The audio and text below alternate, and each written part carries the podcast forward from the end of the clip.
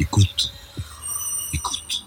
Bonjour, euh, mon invité aujourd'hui est Jean-François Fiorina, qui est directeur de Grenoble École de Management, qui, a un partenariat avec l'IRIS, autant jouer la transparence, et qui a euh, pour particularité justement de miser sur la géopolitique, de, centrer d'une partie de ses enseignements sur la géopolitique, qui est aussi créé un festival de géopolitique. Est-ce que, euh, pour vous, quelle était la démarche en tant que responsable d'une école de management de mettre une spécialité géopolitique? Bonjour. On s'est aperçu qu'il y avait une vraie demande de, la part des entreprises d'avoir des jeunes diplômés qui soient capables de comprendre le monde, capables de définir leur propre grille d'analyse, parce que les situations sont totalement spécifiques, euh, et de se dire, bah, derrière cette analyse, il y a un élément d'aide à la prise de décision, alors que ce soit pour la stratégie, pour la gestion des risques, également dans le management interculturel, et dire, bah, il y, a, cette demande, c'est un petit peu euh, diffus, euh, et, la demande des entreprises a été de se dire bah, comment vous pouvez euh, créer quelque chose. Et donc, euh, bon, c'est on va s'intéresser à la géopolitique. Il y avait également de, ma de ma part un intérêt personnel, à la fois par mes lectures, par mon expérience professionnelle, passer un, engouement pour cette matière. Et puis, ben, de, fil en aiguille, on, a pas mal réfléchi et, on s'est dit, bah oui, effectivement, euh, la géopolitique va devenir la culture générale du monde moderne euh, et, et, une compétence indispensable pour euh, tout collaborateur d'entreprise, et, et, on va dire aussi bien de l'accueil euh, jusqu'au plus haut niveau, pour euh, comprendre où on va, comprendre ce que l'on est, comprendre les grands enjeux, et, et, puis surtout également se dire que ça va tellement vite, il y a tellement d'évolution qu'il faut être capable en permanence de s'adapter pour pouvoir prendre des décisions.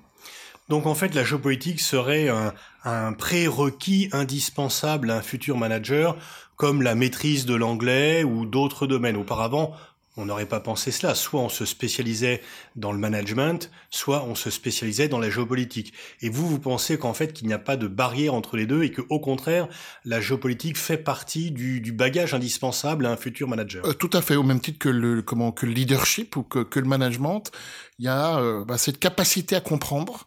Euh, alors c'est pas forcément évident euh, parce qu'il faut comment il, faut l'organiser, mais euh, c'est non pas forcément prévoir l'avenir, parce que c'est impossible, mais euh, d'anticiper, de définir des scénarios euh, pour pouvoir réagir au plus vite. Et, et, on le voit bien dans les réactions possibles.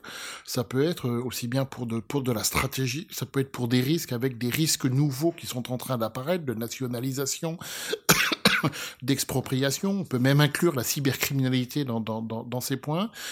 Et ça va même jusqu'à des thématiques radicalement nouvelles, euh, comme le fait religieux en entreprise, par exemple. Hein, nous avons des entreprises qui nous interrogent en disant, bah, je suis présent dans le monde entier, j'ai des filiales dans le monde entier, euh, je fais face à des situations de radicalisme religieux euh, venant de différentes religions, et ben comment dois-je traiter ça? Et, derrière, ben, on s'aperçoit que c'est pas une fiche par cœur que l'on va apprendre, c'est une capacité vraiment à analyser tous ces éléments, et, pour nous, la géopolitique est, vraiment euh, euh, comment plurisectoriel et, et, et de, se, se, décline dans différents domaines pour pouvoir prendre de bonnes décisions.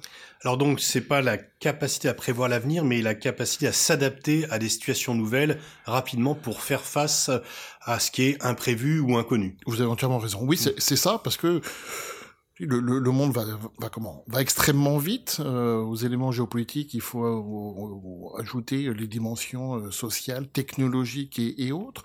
En, en, plus, nous euh, nous allons envoyer sur le marché, si je peux me permettre cette expression, euh, des étudiants qui vont euh, travailler pendant 40, 50 ans. On ne sait pas ce qui va se passer et, et leur grande force sera bah, cette capacité, encore une fois, et, et j'insiste, cette capacité à comprendre, à prendre du recul et à donner des outils d'aide à la décision.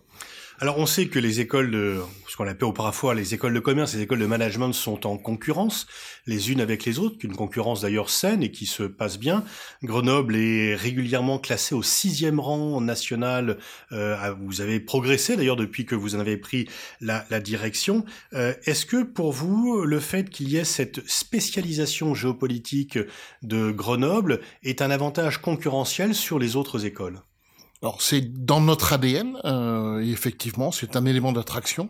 Nous avons des étudiants qui nous choisissent. Alors quand ils nous choisissent, c'est entre différentes écoles de même niveau euh, et, et, et, de même rang, qui nous choisissent euh, pour la géopolitique parce que ça les intéresse, parce qu'il y a le festival, parce qu'il y a les associations, parce qu'il y a des cours, parce qu'il y a également le, le double parcours euh, comment avec les risques, et sont des, des éléments de oui qui, qui, les attirent et qui, et qui font un plus J'ai oublié également de préciser que Grenoble est une ville très techno et très internationale.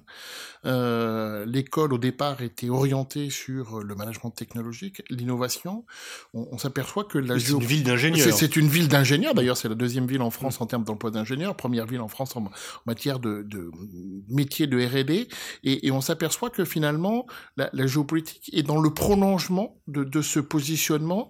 Quand, quand, on parle géopolitique à Grenoble avec des centres de recherche, avec des experts, avec des grandes entreprises, et, et même avec des startups, euh, ben on s'aperçoit qu'il y, y, a un vrai intérêt et, et une vraie prise de conscience de cette réalité. Alors comment s'organise euh, l'enseignement ou la familiarisation avec la géopolitique dans votre école? Est-ce qu'il y a des cours? Vous avez parlé du festival tout à l'heure, on pourra y revenir.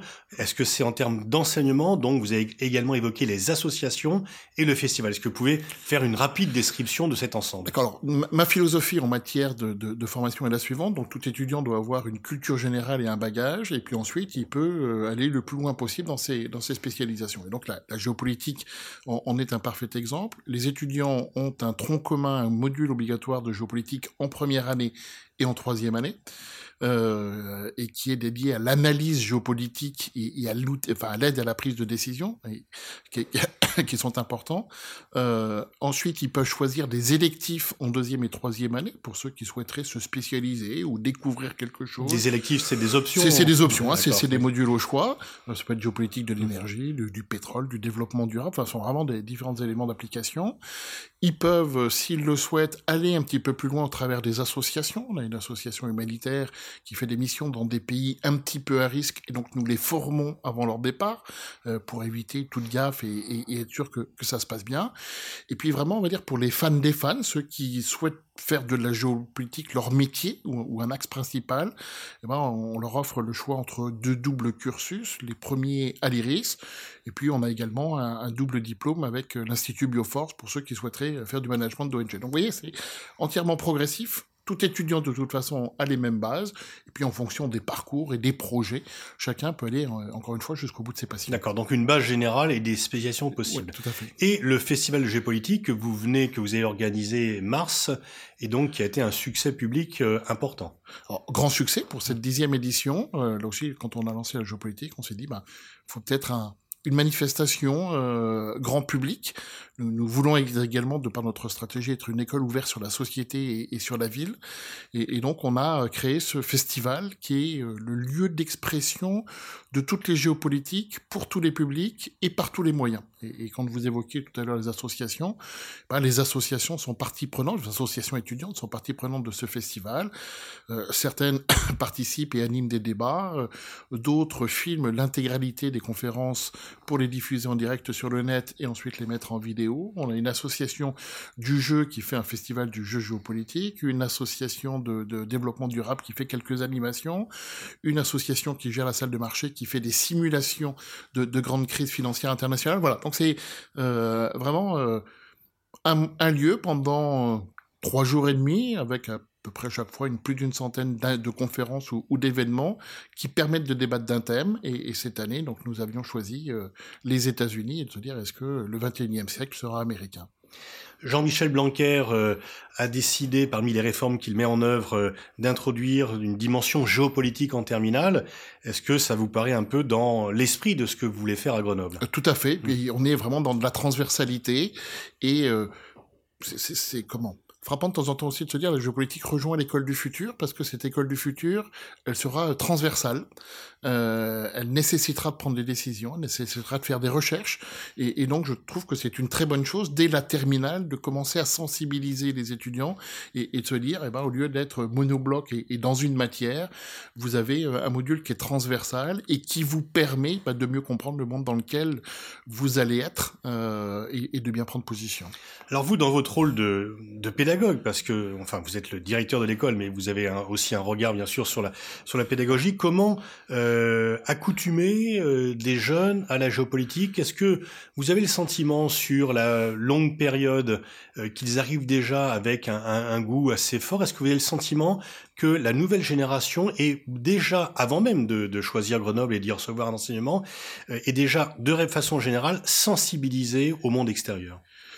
Oui, euh, ils sont, enfin comment, ils sont de plus en plus curieux et, surtout ce qu'ils souhaitent, c'est euh, ils souhaitent comprendre. Hein, et, quasiment une bonne intervention de géopolitique, ça serait de prendre un journal euh, et, de commenter chacun de ces articles et, de dire, ben voilà, voilà comment ça se passe.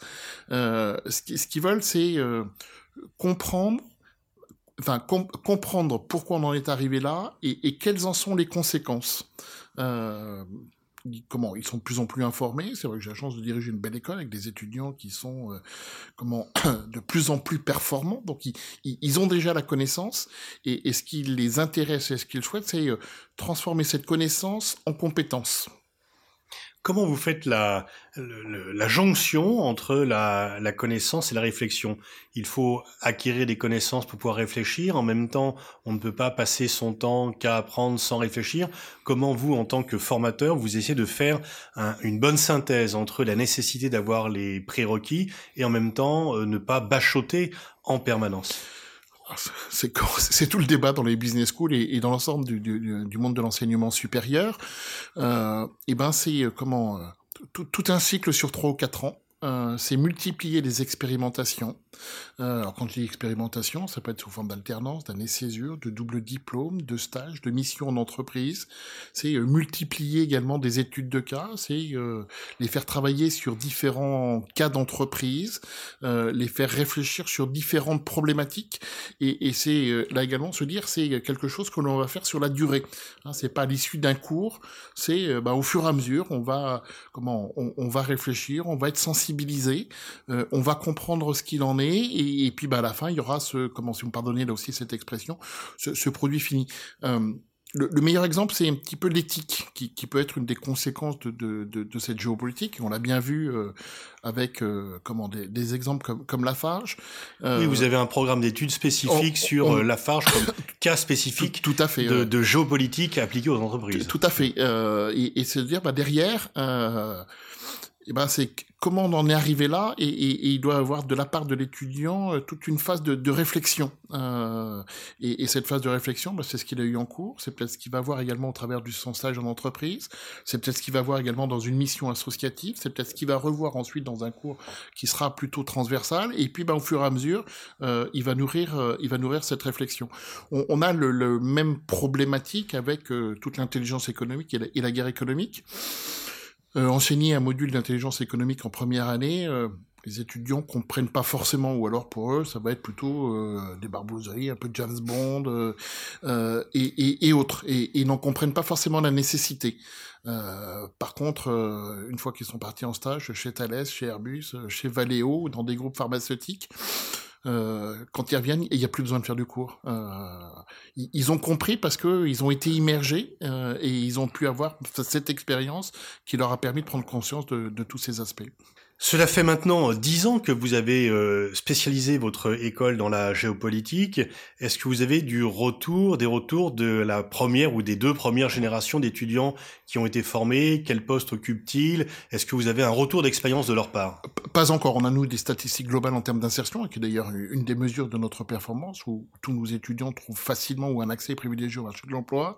On n'a pas encore d'informations très spécifiques sur, euh, enfin comment, sur l'orientation géopolitique. Euh, les contacts qu'on a en direct, bien évidemment, les étudiants nous disent oui, ça nous sert, mais, mais je crois également que euh, bah, il faut qu'ils progressent dans l'entreprise. C'est euh, encore un peu trop tôt. C'est peut-être aussi un petit peu trop tôt aussi. Là, ils sont encore à des postes intermédiaires et pas encore aux postes les plus élevés, d'accord. Et, et, puis pour l'entreprise, et c'est là un petit peu, c'est un peu paradoxal, l'entreprise appuie notre démarche parce qu'il y a, y a cette vraie volonté de comprendre. Et, et, et d'autre côté, il y a une difficulté dans l'entreprise à appréhender cette géopolitique. Euh, il n'y a pas forcément de métiers spécialisés, ou alors il y en a quelques-uns, mais qui sont ultra spécialisés. Euh, c'est du transversal. C'est quelque chose de radicalement nouvel, nouveau, pardon. Bon, donc là aussi, on sait qu'il faut, ça prendra un peu de temps. Mmh. Alors, il y a la géopolitique dans l'enseignement supérieur, mais il y a aussi une géopolitique de l'enseignement supérieur, euh, parce que vous avez, bien comme toutes euh, les écoles de management, des partenariats avec l'étranger, il y a une concurrence qui est très vive. Comment vous voyez la position de la France dans ce combat à la fois d'attractivité d'étudiants étrangers et euh, de conserver des écoles compétitives et de faire en sorte que les étudiants estiment qu'ils sont bien formés en France et que s'il est nécessaire euh, d'aller à l'étranger pour une expérience, il n'est pas nécessaire de faire l'ensemble de sa formation à l'étranger. Alors, effectivement, comment on, on, est en dans la mondialisation de l'enseignement supérieur. Euh, c'est un marché important. Enfin, comment C'est un marché important euh, qui attire et attise beaucoup de, de convoitises. Euh, c'est un marché qui est également extrêmement facile parce que bah, avec Internet, euh, vous allez sur Google, vous tapez Master en Management ou Business School ou euh, enfin Master en, en géopolitique et, et, en un millième de seconde, vous avez je ne sais combien de millions de propositions. Donc c'est extrêmement facile de trouver une formation. Les bah, c'est de plus en plus difficile de se distinguer. Voilà. c'est euh, en plus très facile maintenant de se déplacer. Le, le, le déplacement, le coût du déplacement n'est plus un handicap pour les parents. Euh, même on s'aperçoit que si son enfant est à l'étranger, avec Skype, on peut peut-être lui parler plus souvent que s'il vit avec nous. Euh, donc donc c'est beaucoup, enfin comment, c'est beaucoup plus facile. Alors après, comment se distinguer? Bah, C'est simple. Il y a deux éléments euh, pour se distinguer. Le premier, ce sont les accréditations internationales dans notre domaine, les business schools françaises euh, sont extrêmement fortes et bien représentées. Hein, et puis, petit clin d'œil montre que on, a en France des secteurs d'activité qui peuvent euh, s'inclure dans une bataille mondiale avec des normes qui ne sont pas des normes françaises. Et puis le deuxième élément, ce sont les classements. Nous répondons à, beaucoup de classements euh, pour avoir cette visibilité, parce que bah, quand vous avez fait votre recherche sur Internet, les éléments de présélection que vous allez utiliser sont euh, les accréditations, euh, les classements, Ensuite, éventuellement regarder un petit peu le programme euh, et, la ville, mais euh, les, deux premiers sont vraiment des critères euh, incontournables. Et, dans cette bataille mondiale, eh ben, on, s'aperçoit que comment l'enjeu pour l'ensemble des, établissements d'enseignement supérieur, et peut-être encore plus pour les business schools, est, d'attirer les meilleurs talents. Et donc c'est à coup de bourses, de formation, euh, de campus donc comment qui, sont qui sont ouverts. Nous, nous avons fait le choix euh, d'avoir quelques campus à l'étranger et, et, de nous installer dans des villes qui sont pour nous des hubs, c'est-à-dire des, des, villes reconnues pour leur capacité d'attraction d'étudiants de, de, la zone et qui ensuite matchent avec euh, les critères de, de Grenoble, c'est-à-dire euh, de la technologie, de l'innovation, du start des startups et, et de la géopolitique pour ça que nous étions présents à Londres, et, Londres est un bon exemple, puisque avec le Brexit, on souffre beaucoup. Euh, c'est pour ça que nous avons ouvert à Berlin. Nous sommes également présents à Singapour et, à Casablanca, donc dans, des raisons, dans des zones qui sont, euh, comment, qui, sont stratégiques. Alors, dans cette mondialisation de, l'enseignement supérieur, euh, ce que l'on voit apparaître et ce que je crains moi de plus en plus, c'est l'apparition des business schools chinoises et qui un petit peu la, la même approche que. En, quoi sont-elles euh, un danger, une menace ou un, un, un ferment d'inquiétude en tous les cas? Parce qu'elles deviennent de plus en plus compétitives en termes d'accréditation. Sur une accréditation européenne, c'est la Chine est le deuxième pays entre la Grande-Bretagne et la France, et, et donc c'est allé très très vite. Et, et, ce qui est frappant de, de constater, c'est que les, le, le monde de l'enseignement supérieur chinois a la même approche que dans l'industrie. D'abord, ils ont attiré des marques étrangères, ils ont récupéré du savoir-faire, progressivement, ils ont commencé à mettre des barrières euh, pour limiter donc l'accès de, de, des, des étrangers, commencer à aller à l'étranger. Ils sont en train de monter en gamme, et donc, euh, ce que je dis souvent dans, dans certaines conférences, euh, peut-être que nos enfants ou nos petits-enfants iront étudier dans des business schools chinoises implantées à Paris, plutôt que dans des business schools américaines. Et ils font l'enseignement en anglais, bien sûr. Et feront enseignement en anglais, en chinois, moitié du temps en Europe, moitié du temps en Asie, et puis avec un accès à un marché, donc qui sera particulièrement, euh, qui sera particulièrement important. La France, dans ce domaine-là, dans la compétition de, de l'enseignement des, des, des, élites, de l'enseignement supérieur, est-ce que les points forts, c'est les business schools, les écoles d'ingénieurs, et les points plus faibles, l'université? Comment, comment vous voyez la, la, France dans ce paysage de la compétition internationale? Il y a des secteurs, comme vous l'avez dit, elle peut relever avec bonheur le défi de la globalisation. Est-ce qu'il y en a d'autres où elle est un peu plus à la traîne du fait de la langue, des difficultés, des visas, etc. Il y a une prise de conscience euh, depuis quelques mois, alors qui a peut-être été accélérée par euh, l'arrivée du président Macron, de l'importance de l'enseignement supérieur comme facteur de soft power.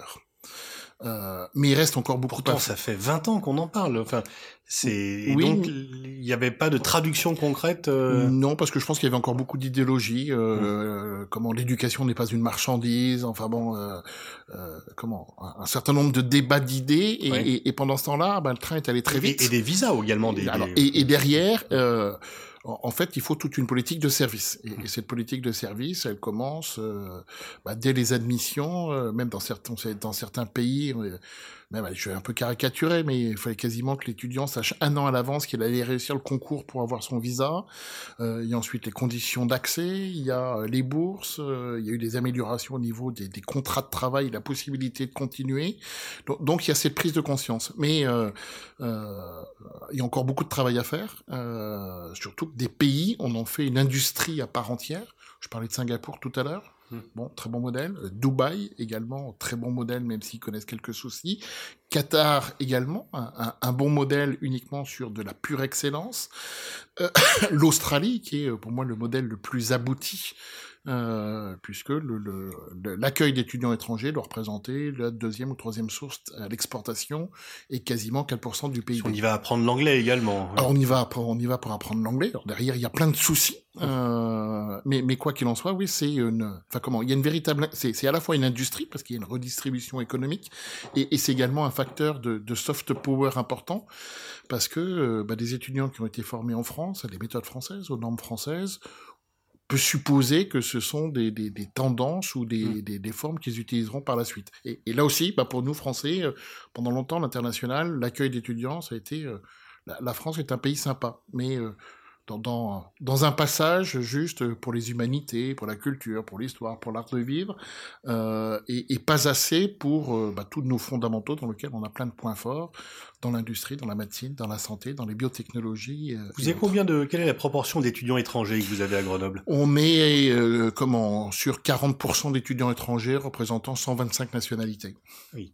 Et ça c'est maintenant un peu la norme des business schools, c'est ça? Où vous avez quand même une spécialisation plus forte du fait de votre virage géopolitique? On est peut-être un peu plus enfin comment un taux un peu plus important que les, les autres du fait de notre présence internationale également. Oui. Hein, Et du coup, c'est aussi une source d'enrichissement pour les étudiants français qui sont confrontés, y compris en étant sur place, à d'autres tout à fait. C'est alors tout à l'heure, enfin comment? C'est vrai que j'ai oublié d'évoquer quand on dit comment on prépare la géopolitique.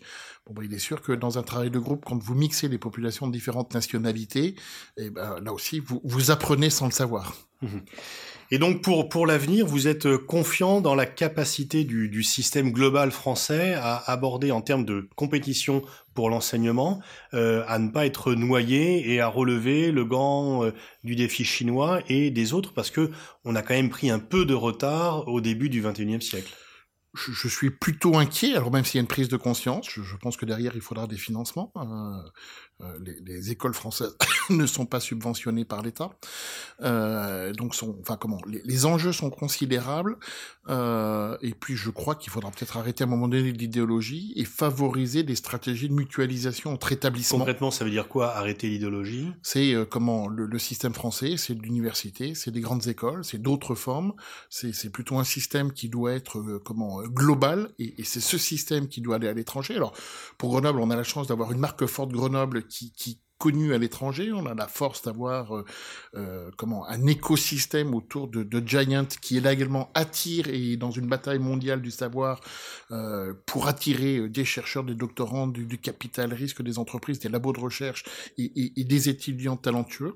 Mais c'est ça qu'il faut comment C'est ça qu'il faut faire en, en, sachant également que donc le fait d'avoir une diversité d'offres entre le management, l'ingénieur, des métiers qui auparavant étaient très différenciés, c'est pour vous plutôt une source de richesse d'avoir oui. une sorte de bouillon de culture un peu généraliste. Quoi. Tout à fait. Enfin, c'est ce qui différent. Et, et c'est ce qui fera que de toute façon, ça, ça permettra d'attirer des étudiants. C'est ce que également demandent les entreprises en disant dans la confrontation des cultures naît de l'innovation et il y a des talents partout. Euh, il y aura également, je crois, on a parlé de, de l'arrivée de, de, de cette internationalisation, mais je crois également que les EdTech vont bouleverser un peu le paysage de l'enseignement supérieur avec de nouveaux acteurs qui vont peut-être imposer de nouveaux modèles avec des tarifs qui n'auront rien à voir avec avec les nôtres. et puis nous allons avoir à, financer des investissements conséquents dans le numérique. Alors numérique à la fois dans notre gestion, dans notre management, mais également dans la pédagogie. Et, et dans cette pédagogie, eh ben, ça sera des solutions de réalité virtuelle, ça sera des solutions d'intelligence artificielle. Et là, vous pensez que la, la, France est un peu en retard en termes de capacité d'investissement, parce que l'État manque et que les écoles n'ont pas les moyens de le faire? Oui, il n'y a pas encore une, enfin comment, il n'y a pas encore de collaboration. Les, collaborations sont pas forcément facilitées. Et, je crois que c'est là où euh, on, doit apprendre à travailler ensemble. C'est euh, se, se, dire un peu euh, bah, comment sur certaines solutions, il y aura besoin de back-office commun, hein, pour peut-être faire le lien avec la géopolitique. Euh, quand on fera des cours ou des interventions sur la négociation avec euh, des asiatiques, on sait qu'il y a l'importance du non-verbal.